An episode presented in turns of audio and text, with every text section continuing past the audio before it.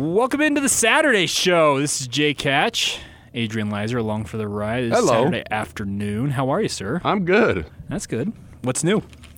Not a lot. We, Just give- we haven't been on air for like what a month. It feels like. I know. I was going to say that uh, we uh, we have a, a show today that's longer than a half hour, and I don't know how we're going to get through it because you know it's like riding a bike, but half hour to our full three hour slot. It should be a lot of fun though today. Yeah, we it got a should be. lot to talk about. Jake, there's jazz, got NFL playoffs. Mm-hmm. Uh, the football seasons are in the books yeah, which is For, sad, to, uh, sad to say. Like, for the local college teams. yeah, And uh, obviously, we have one more playoff game left, but um, you know, there's a lot to talk about today. Plus, it's a Jazz game day, it is a Jazz game day. Which will follow us right after the show today. yeah, isn't pregame right at four? Yep, Right. pre-games at four. Jake Scott will be on with for that, and uh, it should be a fun day. So I'm excited to be here. We got Monster Monster Jam yeah, so in the house today. If you're hearing some rumbling through our mics, that's what's going on in the bowl just behind us here at the studios here in the Zions not Zions Zions Bank campus. What am I doing? At the Vivint Smart Home Arena. Let's get that out of the way first up. Yes, So yeah, but uh, yeah, you know, I tell you what, man, they know how to fill this place up. Yeah. Oh, Like every event, like the the arena, those the powers that be, they know what events to put here because, you know, Monster Jam fills up. I I poked my head into the uh, Trans Siberian Orchestra, like Oh, the yeah. three o'clock show on like Yeah. a Thursday, packed. yeah, absolutely. Like even though, so you know, uh, Post Malone was here a couple weeks ago. That was cool. Uh, this is a great place to come take an event, and Monster Jam is getting going. I can hear. Maybe it's Grave Digger. I can maybe hear Grave Digger now, going crazy out there. zombie or whatever Mm-hmm. that, whatever new one is go running. No, it's a lot of fun though. So if you're hearing the yeah the, the roar of an engine th- faintly through our mics, that's what is going on. But thanks again for joining us. We are brought to you by Stockton 12 Honda, our good friends down there in the Southtown Auto Mall. All right, Adrian, where should we start today? Should we start with the Jazz? Yeah, let's get to the Jazz, Jake. They've won nine of 10 games. I think a lot of the belly aching that came after the Jazz struggled on that one Eastern road trip has pretty much dissipated at this point. But the Jazz have been helped, I think, in this run of nine of 10 wins, four straight wins going into tonight's game against the Orlando Magic. They've been aided by the fact that it's a soft spot in the schedule. A lot of teams that are below 500, but my I tip my cap to the Jazz because they have been gunned at by multiple teams and they have prevailed in the end. Yeah, team. Uh, they're they're like. Uh, I wish I knew the win loss record in the clutch, but they have played a lot of clutch games. Like, and by clutch I mean, um, they say it's what within five in the final five minutes Correct. is when clutch minutes uh, start start um, applying. And uh, the Jazz have won a lot of games that have come down in the clutch. Like you said, there you know there's an argument for oh well how come they aren't blowing out these bad teams? Well, you know they're still working through some stuff. But like you said, it was a bad stretch when they went uh, to Toronto. Um, well, for, they went to Milwaukee to and lost in Indiana. Uh, then they beat Memphis, then lost to Toronto, lost to Philly, then lost to the Lakers at home on the, I think it was a Monday, and then um, and then that Oklahoma City loss a week later. Oh no, Lakers were on a Wednesday. Yeah. Then they lose the following Monday to Oklahoma City, and it had a lot of people. They were uh, 13-11 at that point, Correct. and um, people were worried. Well, there was a lot of And- there was a lot of grumbling going on. And, and I and since then though they have really settled in. They made moves to improve the team, and uh, we we haven't really had a chance to talk about it. But you know the Dante Exum trade, he goes off, and uh, Jordan Clarkson comes in, who has already been a boon to that bench unit. Um, they're no longer falling behind. My you know for whatever reason, it wasn't working with Jeff Green. It wasn't working. Dante Exum wasn't even getting on the floor. Um, but they move on from those guys, and Dante's getting a better opportunity in Cleveland. He's playing more minutes that he has here at all. And you get a guy coming off the bench in Jordan Clarkson who has been very good for the team. I think he's been averaging right around 15 points a game since joining the Jazz. Um, he's shooting the ball well. He brings a lot of energy. And I think that was a big catalyst to what this team has done the last little bit. Not to mention the other guys are playing well, Jake. But you got like Tony Bradley. He has supplanted Ed Davis in that back backup center spot. He's playing a lot better. George Niang, uh, offensively, has been playing really well. He's kind of filled into those Jeff Green minutes. Correct. Yeah. And so, you know, when you get Mike Conley back, does it shorten the bench a little bit? Maybe not, but Mudiay has played really well. So it's been a lot of fun to watch this team kind of come together, especially from uh, where they were. And then, of course, Donovan, Rudy, Joe Ingles. Boyan's been on a little bit of a lull lately, but all these guys have been playing really, really well. And uh, it's been good. It's Yeah. been good to see. And like you said, when you win nine out of your last 10, you're doing something right, even if it's a soft spot in the schedule. Absolutely. And not to mention, you lost to a Miami team by three points. That's their only. That's their only uh, loss in that stretch, and I believe Miami still only lost once at home. Yeah. They're I'll have to look real quick, but Miami looks very much the part. They, they've Yeah. been playing extremely well. And you're right. I think that the lineup changes that the Jazz made have really helped kind of vault them into the position they're at right now. They're still running a fifth in the Western Conference, but it appears at this point, Adrian, there is very much a top seven in the West uh, in terms of what the playoff seeding looks like as we approach the midway point of the season. The Jazz are very much in that mix. I I'm looking at this and I- probably a top six even if Probably, yeah, yeah, because Oklahoma City's kind of that seventh team. They've pulled away from some of the other people they've been they've been hovering around. But yeah, you're probably a top six firmly in the playoff hunt. But the nice part about the Jazz right now is they're taking care of business, and uh, the way they've been winning some of these games, Adrian. A lot of I've, I've seen some people saying, why can't they just run out and beat teams? Well, here's the thing: when you're a good team and you have a good team come to town, let's say the, let's say the Chicago game from Thursday night, for example, was it Thursday or was it Wednesday night? Thursday night. Thursday, Thursday yeah. night. Yeah, they were in Chicago. The I don't know what day it is either. This whole holiday stretch has got me really confused. the Bulls came out and they they looked like they were motivated. They're like, we're playing a good team. We're going to put on our best performance. Here's and what we can do. The Bulls have some pieces. I don't do. know if Boylen's the coach for them, but you know, they, Zach LaVine, aside, you know, he's okay, but he kind of he took over in a bad way late. yeah, he decided to go hero ball. He kind of ruined it for his team. But you know, the Bulls are a team. They played really hard in that game, Jake. Yeah. And it wasn't like when they played Detroit. Detroit had nobody because they were all hurt. Correct. They didn't play Blake Griffin, and you know they were up on the Jazz at halftime. I think by one point what was a really low scoring. Yeah. 49 or 40 to 39 or Yes, something but really and low. then the Jazz blow them out because they're more talented they're more talented than the Bulls but the Bulls they they're they've got a future Yeah. they're just not quite there yet and uh, they played hard in the Jazz that was a hard fought win Yeah. And of course, the signature win in this run is that road win at the LA Clippers. Mm-hmm. And that was with LA essentially full strength. I know Patrick Beverley went out early in that game, but still, no Montrezl Harrell the Cl- Clippers are still very, very talented, Mm-hmm. and the Jazz went to the Staples Center and took care of business. That's the signature win, I think, of the season to this point for the Jazz. Uh, there's some other games I think you probably could look at and say, you know what, they actually are are not bad. But I, I, I Yeah, look. it's got to be that or Milwaukee. Yeah, the Milwaukee win probably, Yeah. but this one's on the road at the Staples Center. You go to to LA, and with their big stars, speaking of Kawhi Leonard and Paul George, you win that game. That's that's an impressive, impressive win. So, looking at what the Jazz are doing right now, they've got another opportunity tonight. The Magic. mm, Okay, another sub 500 team, but when you're a team like the Jazz, who's very much in the playoff hunt, and you go to another team's arena, these teams get up for games like this. Yeah, and the, the Magic are in the playoffs right now. Yeah, in the East, they in the are, East, yeah. and you know, you the West also has a sub 500 team in the playoffs right now. So it, it's not like there's that huge separation that there has been in the past, Jake. But I'm totally with you. The and the Magic just saw the Jazz in a game that Ma- the Magic might kind of believe they should have won that game when they were here. Remember how they they kind of kept it close, Yes. Mm-hmm. and all of a sudden they were up nine or something on the Jazz, and then the Jazz fought back and got the win. Yes, and- and uh, this is like two weeks ago, maybe.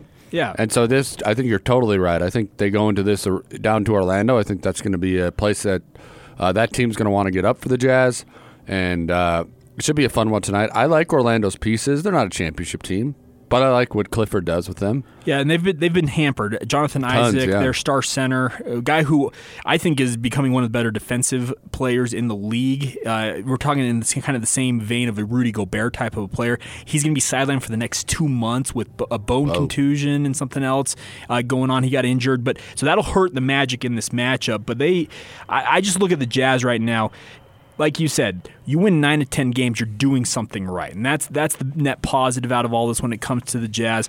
We'll see what they do going forward because there's gonna be there's gonna be other stretches of the schedule that are gonna come along here where it's gonna be tougher for the Jazz. We've seen them go through those, and you you mentioned that that four losses in five game stretch when they went on that road trip, Toronto, Milwaukee, that type of stuff. They lost seven of nine. Yeah, that, that that's going to come again at some point. You're going to have that type of stretch. The hope is, I think, at this point that you learned from that stretch where you lost that seven of nine to the four of five, and when that stretch comes up again, you're better. You realize, okay, this is how hard we have to play to win games against elite competition, and that at that point, yeah, you're not losing seven of nine. Maybe you're splitting at 500 or just a shade over 500, and that's a lot better in terms of a stretch run, right? Yeah, and pile up these wins because you may have been, you may be six and standing still, and it Yeah. continues to not really move at all. Mm-hmm. But I feel like eventually it kind of tips over when you win nine of ten, and then you you know maybe you win fourteen of fifteen, which they kind of have a chance to do, Jake. Yeah. On this road trip, and the Orlando, New Orleans, New York, Charlotte, Washington, Brooklyn, like New Orleans again. Pretty good chance over the next seven games or so Mm-hmm. to win a bunch of games. And you mentioned those stretches that are coming because they are. And I like what you're saying there about, you know, maybe you split those stretches. Like Yeah. when you've got Dallas, Houston, San Antonio, Denver. Portland, Denver, Portland, The- Houston, Dallas, the of the Miami month, yeah. in a row. Yeah, the early end of the end of January, early February. Oh my goodness! there. I just looked Yeah. at the schedule, and you you play the Rockets twice, the Nuggets twice, the You've got the Spurs. Rockets three times in a month. Yep, you've got Portland two more times. Yeah. Dallas twice. The first time they'll see Luka Doncic, Mm-hmm. and you're talking about a Dallas team that is tied with the Jazz right now in wins and losses. Correct. They're essentially tied uh, in the Western Conference. So pile up wins now, and then get confidence going into that. But when you go back to that Clippers game, that was the kind of game that the Jazz needed to come along to kind of test how they'd been playing because they'd been playing really well up to that point, but hadn't played anybody really. Yes, You know, absolutely. and everyone's an NBA team, and anyone can beat anyone on any given night. But they had kind of been smashing the teams that are below them in talent and in coaching and all that. They go in on the road against the Clippers, who yes, they didn't have Harrell, but the Jazz didn't have Mike Conley, Correct. so And that's what I uh, wanted they to bring got up. and they got a big win right there. Yeah, I wanted to bring up the fact that Mike Conley's still not in the lineup right now for the Jazz. Mm-hmm. And I know there's been a lot of people who have been critical of his play this season. That hamstring injury is, is something you got to be very careful with because he came back from it and then re-injured it in that game. They're going to keep him out. They're going to be very careful about when they reinsert him into the lineup because they want to make sure he's fully healthy. The one thing I think he can do, though, Adrian, is this is a guy who's played at a high level for a high for a long time, and when he returns to the lineup, he's only going to help the Jazz. I feel like, and that's that's the nice part is you have a piece who's been here on the side as you've made this run that you know as soon as he is able to get back onto the court is only going to help you guys be better. And that's that's what I look forward to with the Jazz. That's what I like about what they're doing right now. Guys like Boyan Bogdanovich, Donovan Mitchell, they've been carrying the scoring load. Rudy Gobert looks like he is just gunning for an All-Star uh, game this year. I know he's very disappointed last year he didn't make it. He's been playing extremely well. The nice part is the Jazz kind of figured out some of the warts they had early this season. They've kind of smoothed them out. You mentioned the moves they made. They broke that, what was it, a six month run that we didn't have a trade. The Jazz were the first team to make a trade. And they're, they, I give credit to guys like Dennis Lindsay and Justin Zanik. They saw something that was wrong. They realized something was wrong, and they went out and made moves. That in the early returns, we've played four or five games now with Jordan Clarkson. Uh, the early returns on it are okay. You guys made were smart about this. You made a good move. It looks like. Yeah, and it, it showed to me that they weren't just going to go with what they put together Mm-hmm. and just necess- and just say, "Hey, this will come together eventually." yeah, You know what I mean? It- they kind of noticed that, "Hey, this might not be working. We are built to win," Mm-hmm. which they are if they get Conley back. And uh, they said, "This isn't working. We got to figure something else out." And they got rid of Dante Exum, a guy who wasn't playing at all. Yeah, So you can be sad that he's gone, but he he was giving zero productivity because he wasn't on the court. That's Correct. just a fact. You bring in a guy who brings in a ton of productivity. And Jordan Clarkson and Jeff Green, hopefully he lands somewhere and, you know, he's he's a guy that some team's going to take a they're going to sign maybe late in the well, he's year. a veteran piece Yeah. that you can add. Yeah, And so, and then you know, you add Mike Conley, like you you said a few times, Jake. You just need average Mike Conley, Mm-hmm. and by average, you don't need like an average player. You No. need you just need Mike Conley average, his career average. his career average, at which you know, I'm I'm looking at his last five seasons, Jake. 18 points a game, six assists, effective field goal percentage of 50%, shooting 37% from three. Even if you, maybe you don't get 18 a game from him, but mm. you maybe get 16. Yeah. And that's a little little under average, but you add that to what Boyan gives you, what Donovan's doing right now, Correct. What Rudy Gobert's giving you, and then you get that.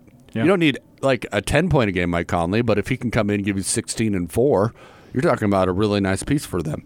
And then you know, you keep Joe Ingles in the starting lineup probably. Royce comes off the bench with Jordan Clarkson and Yeah. Tony Bradley's been playing well, and all of a sudden you've got a really good, really good core going, both starters and secondary players. Yeah, I'm with you in that regard. And uh, let's talk. Let's touch on Tony Bradley here for a minute. I thought he had his best game in his NBA career the other night, and I know it was very average statistical uh, six points seven rebounds but he came in and he's been maligned by foul issues that's been his biggest thing is he's been he's, he, he's shown flashes of what he can do in the NBA game, a lot of the development he's gone through in the G League and the like, but fouls have been an issue for him. The other night against the Chicago Bulls, I thought he was absolutely phenomenal. He was smart with uh, when he challenged guys going up for shots, etc. Rebounded at a very high level considering the number of minutes he played in that game. I think that he is starting to emerge as the okay. Here's the thing: I think the Jazz felt like okay, Jeff Green, also uh, Ed Davis are not giving us what we want in our backup forward slash center spots. Let's give this kid we have developed for three years an opportunity to show what he can do, and they're they're they're giving. Uh, they're giving Tony Bradley an extended run here to see what he can do. And I think the game against Chicago is something he can build on. If he can do that consistently on a night in, night out basis, I know that's still a lot to ask for him to do that on a night in, night out basis, but if he can be consistent in that regard, well, guess what? You have a homegrown player that you brought in who's very young when he came into the NBA. He has spent years working on his game at the G League, working with the Salt Lake City Stars staff. The nice part is, is showing that it's finally paying off for him, and he's showing that he, he some flashes of okay, I can be a consistent backup big for you. Yeah, what what's his job? Rudy Gobert plays 36 minutes a night. Yeah, and, And you'd he- like, and you'd like to a- see that number cut down a little bit, probably. Yeah, probably, but he doesn't seem to be bugging him. No. So Rudy Gobert plays 35-ish minutes a night and the, since Tony Bradley's been playing the backup. Yeah. So your goal, your role is to come in and not let it drop off Yeah, for you- 10 minutes. That's got- all you need, Tony. You just Yeah. and he's been doing it really well. Mm-hmm. And Rudy Gobert comes back in and he dominates a game. But uh, Tony Bradley, look, he's averaging four points, um, and you know four points. Let's see, almost four rebounds in his 10 minutes a game Yeah, that's a cut down on the fouls and just do what you're supposed to do, and you're going to find yourself on the court. yeah. Even if you're in that backup center role, Rudy Gobert's too good to play 30 minutes a night. You know, he's too good to be cut down on those minutes, in my opinion. And if he's a guy who can keep it up for that 36, keep him in there. And then Tony, just come in and don't mess it up. That's kind of like the the the season. Yeah. It seems Yeah, exactly. when the starters go out, let's not let's not blow this. And it seems like lately there's kind of been a shift in mentality. You know, they make the moves. Clarkson's excited to be here. You've heard it all the entire time he's been here. You know, uh, David Locke has talked to. He only played 28 meaningful games in his career. Mm-hmm. He's been in the league six years, but he's only played on tons of losing teams. Now he's on a winning team. You can tell it's energized. Jordan Clarkson. Yeah, and he's been locked in since he showed up. George Niang and Tony Bradley and Royce O'Neal kind of anchoring that bench. They're, those are four guys that are going to want to play hard. And they do play hard. And all of a sudden, you have a starting lineup that's almost the best in the NBA. And the Jazz in the last 10 games have been top 10 both, both offensively and defensively. And it's showing that they've kind of made a shift in what they've been trying to achieve. Like you said, they got that signature win against the Clippers. They're going to go on a run here. I'm excited for that January, February schedule because that's when the test really happens. Yeah. So tonight's game, let's turn our attention to the Magic for a minute here. So I mentioned the fact that Jonathan Isaac's out tonight. Michael, Michael Carter Williams is also on the injury report for the Orlando Magic going into this game, where I talked about fa- the fact that Mike Conley is out for the Utah Jazz. But this is a team, speaking of the Orlando Magic, the one team the Jazz lost to in the last 10 games was the Miami Heat. And well, what did Orlando do last night? Well, they just went and routed the Miami Heat 105 to 85 last night. Yeah, I saw that. So this is a team, and Orlando's a team that's very good defensively. They're very much kind of built in the same vein of the Utah Jazz, where they're kind of built on their defense. Uh, Nikola Vucevic uh, said last night after the win, "We struggled a bit defensively the last month and a half, and we know that defense kind of has to be our thing. The last few games we've been able to get back to that, and it shows when we play well defensively. It opens things up for our offense with fast break points." This is going to be a fun game tonight because if, if Orlando truly is getting back to that kind of the defensive, we're going to stop you and we're going to turn it over and run on you. It'll be an interesting battle between two of the better defenses in the NBA tonight. I'm not saying we're going to throw it back to the 1990s and have a 84 to 81 slugfest. I'm not Yeah. thinking that's going to be the case, but you're going to see two better defensive teams going against each other in tonight's game. Jonathan Isaac, yeah, that hurts uh, the Orlando Magic. Still got plenty of talent though. Nikola Vucevic, Evan Fournier, they have a lot of talent down in Orlando, and this will be an interesting game for the Jazz because they've had to make a long flight, a long flight from Chicago to Orlando. That's a one of the longer flights if you're on the Eastern Conference road trip to fly that distance. I think the Jazz are favored tonight. I think it's a four and a half point line if you look at most of the sports books. We'll see what happens with the Jazz tonight in the Amway Center. Yeah, a couple guys. You know, DJ Augustin had 22 points against the Jazz last time off the and bench. He's, and he's getting uh, rumors of him being traded maybe to one of the LA teams. Right. So- Oh wow. So, but he's a guy who's been playing well. Terrence Ross uh, is a guy who can really. li- He had 25, I think, in that game against the big, Heat athlete, last. big athlete, yeah. Yeah, uh, last night or yesterday, whatever they played the Heat last. And then Aaron Gordon. Yeah, right? and Fournier's a guy who can score. Aaron Gordon, I'm not really sold on him as a player, but he's super athletic. he's an elite athlete. That's Super sure. athletic. That's what you say about guys who maybe haven't figured it out. Super athletic. Yeah. um, but Vucevic, obviously, good. and Markelle Fultz, who's had an okay game against the Jazz the last time they went out. So, Correct. But against this team uh, a couple weeks ago, it was the bench that kind of led the Magic back into Mm-hmm. things. So that's kind of going to be what the Jazz need to watch out for on the road here. Yeah, so it, it, will be a fun game tonight. Like like we said, four o'clock pregame. As soon as we go off air, the pregame comes on. Jake Scott, do you know who he's been joined by today today in the pregame? I do not. Okay, that's look. all right. That's all right. But it should be a fun game. I, that's what I'm excited for. Is these type of games because I know that Orlando. When you say the Orlando Magic, people here in Utah, it's kind of like okay, it's just an afterthought because they're not a Western Conference team. But this is another defensive test for the Jazz because this is a defensive-minded team they're going up against, and they're going to have to battle for this win. So I'm excited to watch what the Jazz come up with. I think it'll be a fun uh, back and forth, and may the best defense prevail in today's game. Yeah, I, I- the big the biggie is Jonathan Isaac being gone. You're totally right about that because that probably puts Mo Bamba maybe into the starting lineup, You'd think so, but and Rudy knows? Gobert should have no trouble with that guy. Mo Bamba, He's okay. he's okay, but yeah, he, he Jonathan Isaac very much. So the funny thing is, I was looking forward to seeing Isaac versus Rudy because they're two of the guys who were kind of built in the same vein. They, they're very much built on their defensive prowess, are capable of scoring. I think uh, Isaac was averaging about 12 points a game, so can contribute offensively, but their calling card is their defense. This is going to hurt Orlando. Can the Jazz take advantage of it? Yeah, and I, I, think the Jazz going to get this victory because of the way they've been playing. Yeah. maybe a few weeks ago I would have thought, oh, this might be a tough road game. I think it still be it will be tough, like you say, because uh, they're going to get up for this game because the Jet when a team's hot, other Mm-hmm. teams know it. Yes, absolutely. Everyone knows. Everyone in the NBA knows who's It's on their playing scouting well. Yeah. reports. and they're gonna. Those coaches just say, "Hey, these guys have won nine of ten. They're killing everybody. Let's go. Out, let's try to beat this team." So I think the Magic are definitely going to get up for this one. And you want to know a funny funny thing about the Magic? Yes. One of my brothers, for whatever reason, is an Orlando Magic fan. Don't ask me why, how, or how that happened, but he's decided that the Orlando Magic are his team. I'm like, you're an idiot. Do you know why they have the orange jersey this year? I don't. I, Anybody I, have any clue? I wonder if it's like a citrus industry type of Oh, nod, but okay, they're in the okay, s- okay, Sunshine State down okay, there in. Florida, orange capital of the world. It feels like I don't know, but maybe so. I Maybe. don't know. All right, coming up on the other side, we're going to get into uh, the NFL playoffs, Jake. Why don't we get into that a little bit as they are going to be kicking off in about an hour from Houston Mm-hmm. as uh, the Texans are hosting the Bills. We'll get into that as well as uh, Utah football, kind of a look back on their season. Um, we talked last week about what happened with the Cougars as they lost to Hawaii. Well, the Utes did not look very good against Texas. So we'll get into that and their season as a whole. Joe Ingles will join the show as he was with DJ and PK and uh, other sound from the week here on the Zone Sports Network. That's all coming up. Saturday show. I'm Adrian Lizer with Jay Hatch here on the Zone Sports Network.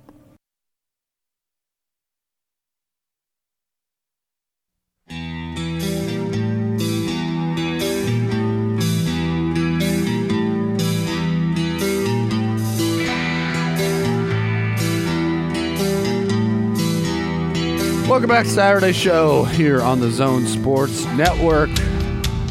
Much like uh, who's the Yankee Sandman? Who walked out to this? Manny Rivera, Mariano. Well, not Manny. I, Mariano. I was just I was just thinking I'm still in college football mode. Bud Foster, Virginia Tech. This they come out to Sandman.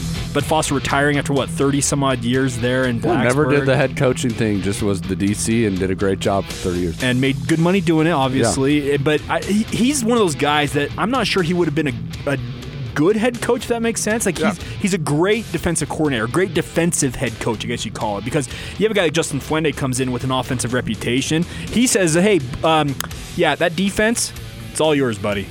You, you, take Yeah. care of that." More intimidating though that or Mariano coming out to this Well, because he was so good when you heard that song coming, you knew you were losing that baseball game. yeah, that cutter was never going to get hit. Yep, the- I, I'm with you in terms of the, in- intimidation pitch, factor. The only pitch he threw, and he was a Hall of Famer. Well, Mariano Rivera, man. Yeah, I'm with you. He's he's more intimidating because once he was coming onto the mound, you're like, "Ah, man. oh man, it's over. All right. Um, speaking of Bud Foster, I don't know how I'm going to transition this, but uh, the NFL playoffs are today, Jake. football.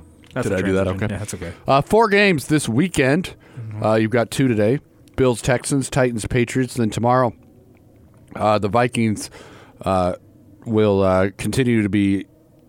They'll continue their winning streak in the playoffs against the Saints, and uh, the uh, Seahawks travel to Philadelphia. Hey, before we get into this, though, Uh-huh. the coaching, the coaching in the NFL, the carousel is always very interesting. Yep.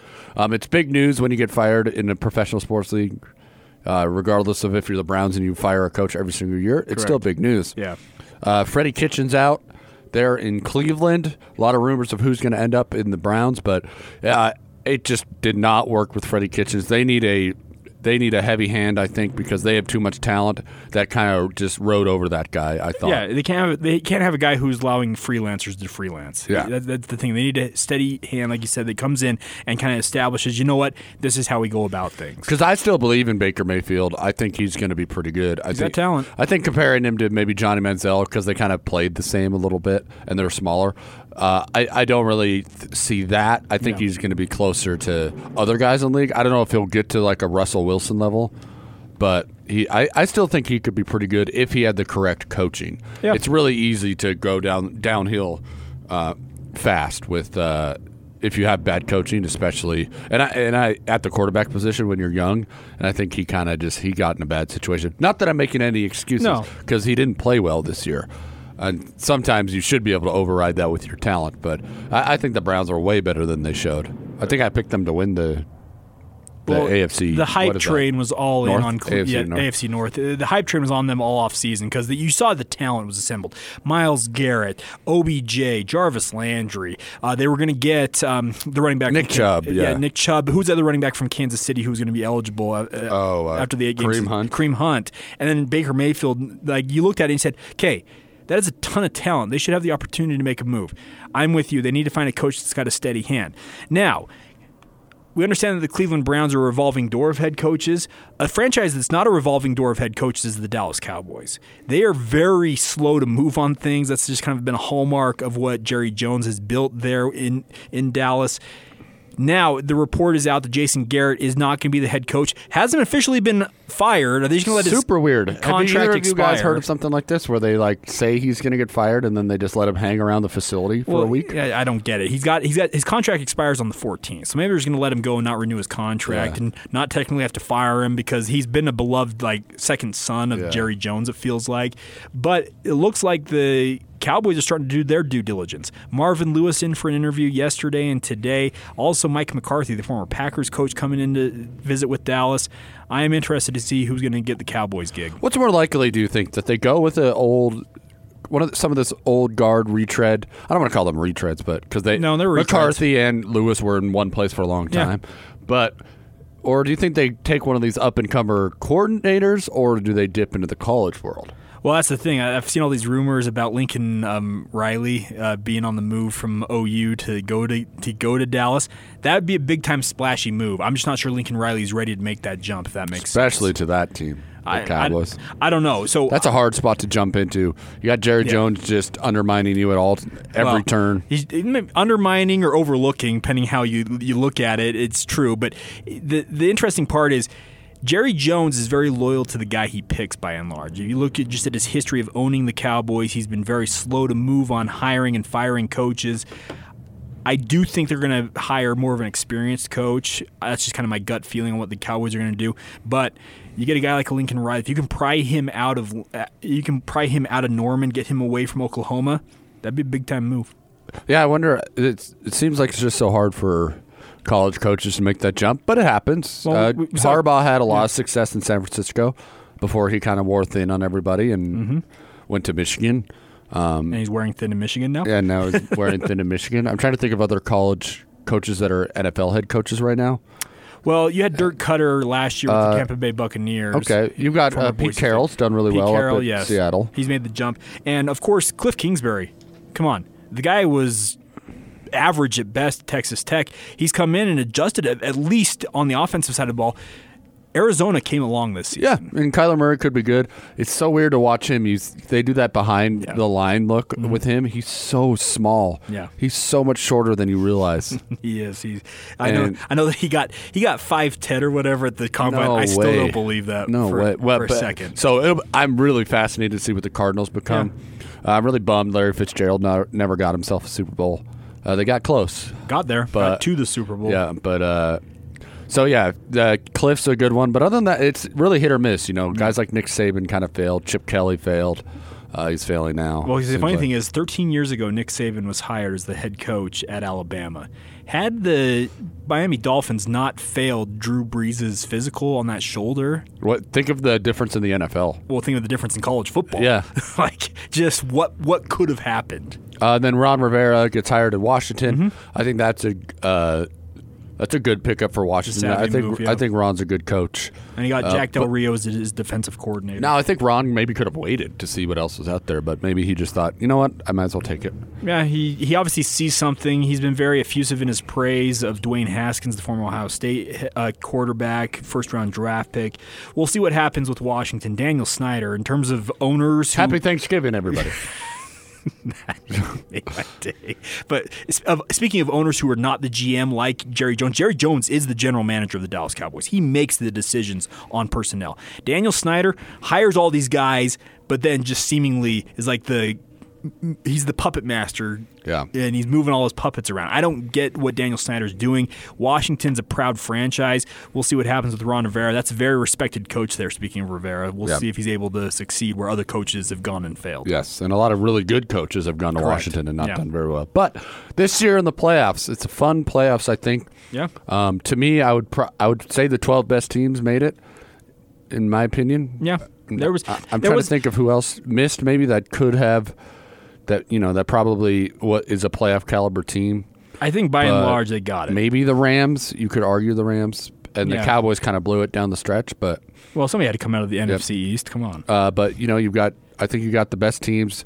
Uh, about and I would say I would argue the top 12 quarterbacks in the NFL right Yeah. now. A lot I don't know what you guys think, but A lot of talent there. Yeah, that's for sure. If you had to pick a quarterback to win you one game, yeah, that's, which of this crop would you take? Right now, I kind of like all of them minus maybe Josh Allen and um, Ryan Tannehill. if I had to pick a quarterback right now, and you guys know But I would go with Lamar, I'm an probably. unabashed San Francisco 49ers fan. I'd pick Russell Wilson. Yeah. Yeah, Russell's a good point. I mean, not Kirk Cousins, but I got to ride with my guy, so Kirk, really? Come on. he, he's my guy. And they're not playing on Monday, I know. so That's good. It's a good point. no one will beat him ten Mondays in a row, though. We'll find that out next season. 0 and 10 is He's coming. he's zero and nine. No one, I'd to, say, use a no lo- one. to lose a local phrase, Adrian, 10 is coming. Ten is coming. Dang it! I hope not. But uh, first game up, Bills Texans. Uh, we always talk about the quarterback battles. You got Mm-hmm. Deshaun Watson, Josh Allen. This is at Houston. Uh, I like. I kind of like. This is a underrated matchup. I think this Yeah. week is. Uh, I think all the matchups are great, honestly. But Texans Bills is kind of exciting. Yeah, Bills, we'll find out if they're actually legit or not. I- Yeah. I, think they've been very good. I think we'll find out if the Texans are Well, legit. That's or a, that's a good point as well. Yeah. But the Bills, very much. Josh Allen, a second year quarterback out of Wyoming. A lot of people bellyached about the fact that he was taken as high as he was as a rookie there in Buffalo. But this year, he's led a pretty good team. And the defense for the Bills is actually their, their real calling card, I feel like. They're You- very good defensively. You know what I like about the Bills is that they weren't great Yeah. last year, but they didn't do anything crazy. Uh-uh. With you know, they didn't let McDermott go because they didn't. They had a rookie quarterback who wasn't leading them to victories. You know, they they moved on from Tyrod Taylor, who kind of got them as far as he could, Mm-hmm. and uh, you know they they've turned into a really good team. And Josh Allen is a he's a representation of you know struggle your first year, improve your second year, as opposed to a lot of these guys jump out of the gate and kind of regress sometimes. Baker Mayfield, for example, and uh, Josh Allen's been really nice, and maybe that's a precursor to what you might see Jordan Love do in the NFL. Yeah, Josh bit. Allen, 3,600 yards this year combined, uh, 26, set, tw- sorry, 29 touchdowns as compared to nine interceptions been good. overall. He's been very talented. Of course, I have a f- soft spot for Frank Gore, the longtime 49ers running back. He's still getting it done up Can't there in believe it. Buffalo along with Devin Singletary. There's nothing about the Bills that pops out at you and says they're elite at this. Yeah. But they're good in all facets of the game. I'm picking Buffalo to win this game on the road in Houston. Okay. I know that's uh, been a very non-trendy pick because Houston with Deshaun Watson is very, very talented. Obviously, playing on their home field will help them as well. No Will Fuller though. No Will. Fuller, yes, but I am picking Buffalo to go into Houston and win this game. I think Buffalo is legit. I've been a believer in them all year long. I haven't seen a lot of them on TV, but what I've seen of them, I've really liked. I'm, I'm going to go Texas today. I want to see what J.J. Watt's impact two is as well Yeah, we'll as see. he returns. What do you think, Brian? Who you got today? Uh, I like the Texans. Uh, I just think defensively at home, I, that's that's a good matchup for them. Um, There's a lot of talent. Both ten and six, so I, I'd say this is. I like this matchup. I don't know why. I don't watch a ton of AFC football because my team's in the NFC, so I watch mostly NFC games. But uh, I, I kind of like this game. Uh, and then later, Ti- Titans Patriots. Is this the end? For Tom Brady and Bill Belichick, who have never won a Super Bowl without a first round bye, which is a funny stat to me. Correct. Because they've had so many first round buys that who gives a crap if they didn't have one. I think it's been years since Right. they've been in the and they've won so round. many Super Bowls, so who cares if they've never won without a first round bye? But whatever. they've probably lost a few Super Bowls with a first round bye too. So it's like, Yeah. is that really even an effective Is stat? that- Like, do we care? Yeah, exactly. I'm with you. But uh, Titans, Patriots, I don't think, for me, I don't think this is the end of the road, but I don't think the Patriots make the Super Bowl this year, but I think they win this one against the Titans. Yeah, I the, the the Titans are a feel good story with how they close the season. Of course, making it into the playoffs. Ryan Tannehill's kind of had a career rebirth there in Tennessee after they benched Marcus Mariota, but.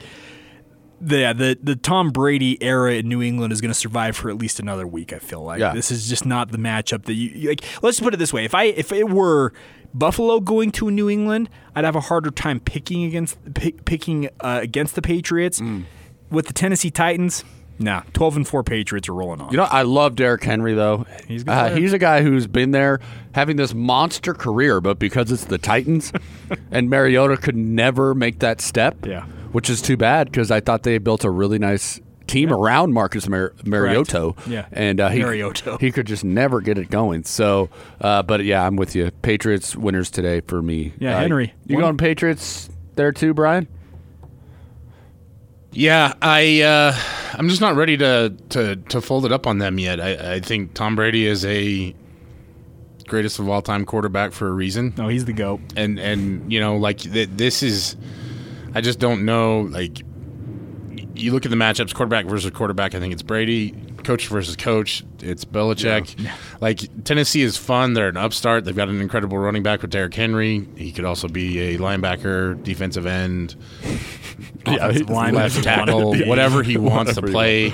Um, So good. But I just don't know that Tennessee has the experience. Yeah, You know? I'm with you on that one. Yeah. Uh, games tomorrow: Vikings, uh, Vikings, Saints. I'm sure you're picking the Saints. I'm picking the Vikings. Bring on the Aints. Who cares? I I, I, Minneapolis Miracle a couple years ago. I love watching Minnesota play, but I just don't know that going to the Superdome is the place you want to start your playoff run. Yeah, Does that make sense? True, but the the one thing that can help you is a dynamite run game, and if they got Dalvin Cook and uh, Mattison running the ball. That's what can tip the tide. Kirk Cousins is not good without those guys. It is he might not be very good anyway, but he, he's had a really good year. Maybe he's not a Super Bowl caliber quarterback, but with those two guys running the ball, they have a chance to beat anybody because you just zap the clock. And Dalvin Cook And your defense. and the defense is great. And Dalvin Cook has been maybe the second best running back in the NFL this year, in my opinion, behind maybe Christian McCaffrey. So, um, but of the playoff running backs, he's who I would take over. And I know that's controversial, but I would take him over any of the guys left in the playoffs. Uh, but I, I'm taking the Vikings, but I'm a fan, so that is pure. I'm I'm Pure go- heart. I'm going with the Saints. Can't cover Mike. Michael Thomas, 149 receptions, 1700 yards receiving this year. New Orleans is very very good, and obviously there's that local angle with Taysom Hill and Marcus Williams playing there in New Orleans. But I, think the Saints, it's it's too hard of a place to go and win. If speaking of the Superdome, Yeah, and uh, Xavier Ro- or ex Xavier Rhodes is was once one of the top corners in the NFL. He's kind of dropped off a little bit. If Mike Hughes doesn't play for the Vikings, that spells trouble. But um, uh, Michael Thomas versus Xavier Rhodes, I think, is probably your battle to watch. You going Saints too, Brian? Yeah, I mean, like if Dang you got to lose to a team, you want to lose to the Saints, right? Yeah. Because at least you're gonna have a good time after the game. Yeah, yeah. And I'm not really like rooting against the Vikings as much as I'm rooting for the city of New Orleans. yeah, I, I, I got to go to the Sugar Bowl way back in 2009, and I fell in love with New Orleans that weekend. It's it's a great city. Uh, and then, real quick, um, another good matchup on uh, just because of the way the Seahawks ended up here as the five seed heading to uh, Philadelphia to take on the Eagles. you're welcome, Seattle. Yeah, Seattle or uh, uh, San Francisco getting away with a couple of lucky refereeing calls at the end of that game. But uh, the Seahawks head to the Eagles. I actually think the Eagles are better than their nine and seven record says, uh, and so I, you know, I'd be torn with picking the Eagles to win this game. But I'm gonna go Seahawks on the road to win this one. Yeah, I'm picking Seattle as well. I, I, I'm with you. I think the Eagles have kind of gotten healthy. That's been a big bugaboo for them all year long. Has just been their overall health. But yeah, Russell Wilson and the Seahawks, they were an inch away from. He was in. He was not in. He was down. well, whatever. Either way, uh, what do you think, Brian? Where are you going on this one? Anything can happen in the Linc, so fly Eagles fly. I like it. All right. It's a solid pick. Uh, so NFL this weekend should be pretty fun. First game kicks off in about 45 minutes. We'll keep you posted on the score in that one. All right, coming up on the other side, you want to get to some technical files, Jake? Absolutely. Uh, then we'll let you hear from Joe Ingles, his conversation um, with uh, DJ and PK yesterday. Uh, always really interesting to listen to, including some uh, some uh, chores Joe had to do around the house that they got into. But hey, had a really insightful answer. Correct. Uh, when it uh, kind of a funny picture of him going around putting together a bed. Yep. And so uh, they talked about that. Of course, PK's never going to let something like that go. And so he's always going to ask. But uh, coming up next, technical fouls. Then Joe Ingles. Then we get into Utah. A little bit of live local look in, some of the other sports going on. And then uh, we'll get you ready for Jazz basketball. Man, it's already over. No, just kidding. Uh, technical fouls next here on The Saturday Show.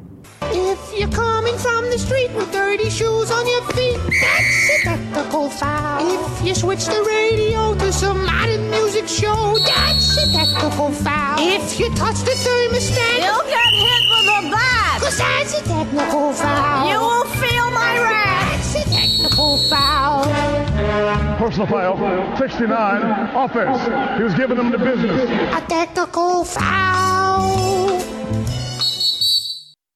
Welcome back. Technical fouls here on The Saturday Show. We like to hand out, you know, if you do something dumb, want to let you know about it. we want to let you know about it. Mm-hmm. And uh, maybe you deserve it.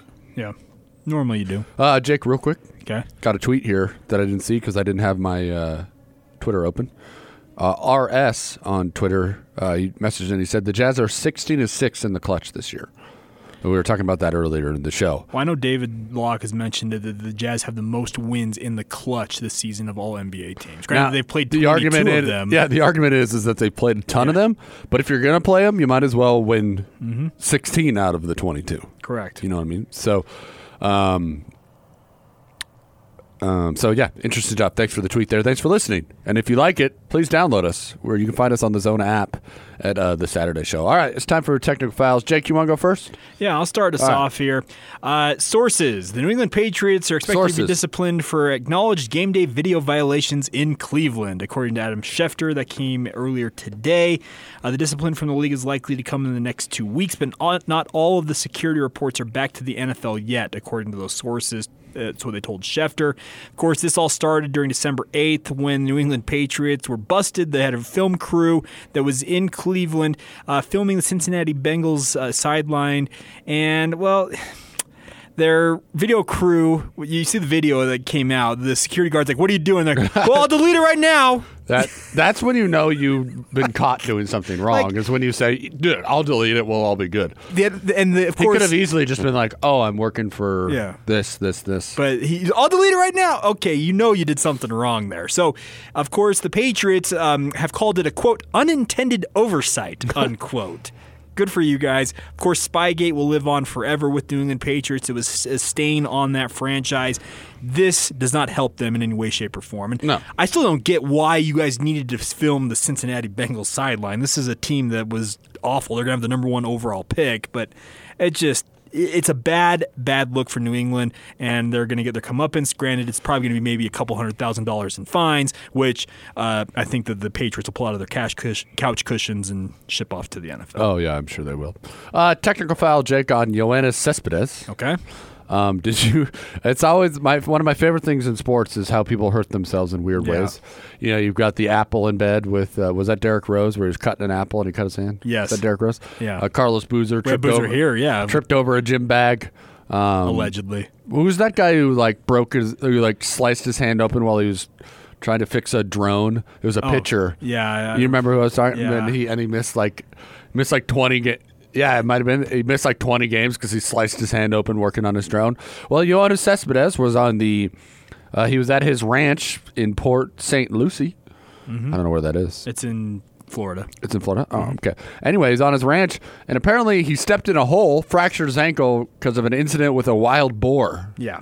So he'd already If been. I know anything about wild boar, you don't want to mess with. I watch a lot of Travel Channel. You don't want to mess with a wild. I've boar. got a father-in-law who's a big hunter, and that's one of his life dreams is to go boar hunting from a helicopter. That's one of his goals to do that. And I, Not big hunter guy over here, I know, but but um, yeah, whatever. yeah. So From a helicopter seems interesting. yeah. So this that's Maybe in, not. That's in don't know. Texas. Apparently, Texas has major issues. Oh, with the boar population is Yeah. something that has just exploded in uh, Yeah. uh, the southern part of the United States. Yeah, so the, the issue with this is Cespedes was already out uh, going into the 2019 season this past season in Major League Baseball after undergoing surgery on both heels. There was a chance that he may be able to return late in the season, but when you go out and fracture an ankle when you step into a hole trying to get away from a wild boar, Yeah. yeah. you're done playing for the season. and what happened with the boar? I, I Did it get him? I, I well, I Did the boar gore okay, him? Here's the thing. Wild boars, you don't mess with them because if you do get into a tussle with them, you're going to come out worse for the wear. I'm assuming nothing happened in that regard because he would have been a lot worse for the wear. Yeah, for real. Uh, Jake, real quick, Uh-huh. Where are you at? And this is a technical foul. And maybe it is, maybe it isn't. Where are you at on the All Star voting process? Eh, it's stupid, honestly. And I, I, I tweeted out this the other day. Uh, when I saw this, it was on Thursday. I think is when I tweeted this out. It might have been yesterday. But Donovan Mitchell, the Utah Jazz star player, he's currently running seventh in All Star voting, uh, just behind D'Angelo. Um, uh, Russell. Russell from the Golden State Warriors, and then Alex Caruso from the Los Angeles Lakers is the guy immediately behind him in voting. The problem with this is I have Adrian is uh, you have all these fans who see the stars. LeBron, of course, is predictably leading all All Star voting. Luka Doncic also getting all kinds of love as well. They're going to pick the five starters from this fan vote. The problem is, and I know the media has also had an issue with this, and I think it's an issue there, is you have all these incentives tied into All Star games, and you have essentially a rigged system here where guys who have money on the line that if they make an all-star game that play in smaller markets let's acknowledge utah's a smaller market they play in those smaller markets they're not going to get the love that they feel like they deserve and also could be losing out on money and i know that there's the coaches decisions coming up obviously and that will help out in some way but the power that has been given to all-star game voting it needs to be revamped Yeah, and I I will agree with you on one point. Okay. is that if you're going to give it a fan vote, don't make it tied to incentives. oh absolutely yeah Because I actually don't really have a problem with the fans voting the All Star starters because it's th- who the fans want to see That's out what they're there. watching yeah You know, and I don't believe that Taco Fall is going to end up being a All Star. Like I don't believe that. I Yeah, don't. alex caruso's not going to be either. Steph Curry is not going to end up being an All Star because He's played four games. because he can't play. Yeah. But if you're telling me that this, if the fans vote Luka Doncic, James Harden, Russell Westbrook, Damian Lillard, LeBron James, Anthony Davis, Kawhi Leonard, Paul George, I'm going to agree with you. You know what I mean? Like are- those are if if you're going for who's the popular yeah, in the, top NBA. players in the NBA, absolutely. And but it- that- you can't have it, like you said, you can't have it tied into these guys with money on the line. Yeah, and so and maybe the real all stars are kind of the guys who are getting voted in by coaches anyway. Yeah, it's not that these guys wouldn't be. Like Yeah. LeBron, every coach is going to vote LeBron into the All Star game. Correct. But the, the I don't really have a big problem with the fans voting because they vote for who they want to see start. Yeah. and people don't want to hear that who are fans of the Jazz because or fans of any team of somebody who's being snubbed. Donovan Mitchell being seventh, he should be much higher than that but fr- he's frankly not as popular worldwide as the rest of these guys are. So it makes sense why he's behind. But like you say, don't make the fan vote salary incentivized. Well, I think the All Star game, just period, should not be incentivized. I'm- I'm with you. because I get that the And maybe the writers shouldn't be picking all NBA either. Like I, I there don't. are there are multiple media members who are not comfortable with that Yeah. as well. So I don't know what you can do. I don't think it's ever going to go away in that regard. I'm, I'm with you. I think the fan vote's always going to be a part of it.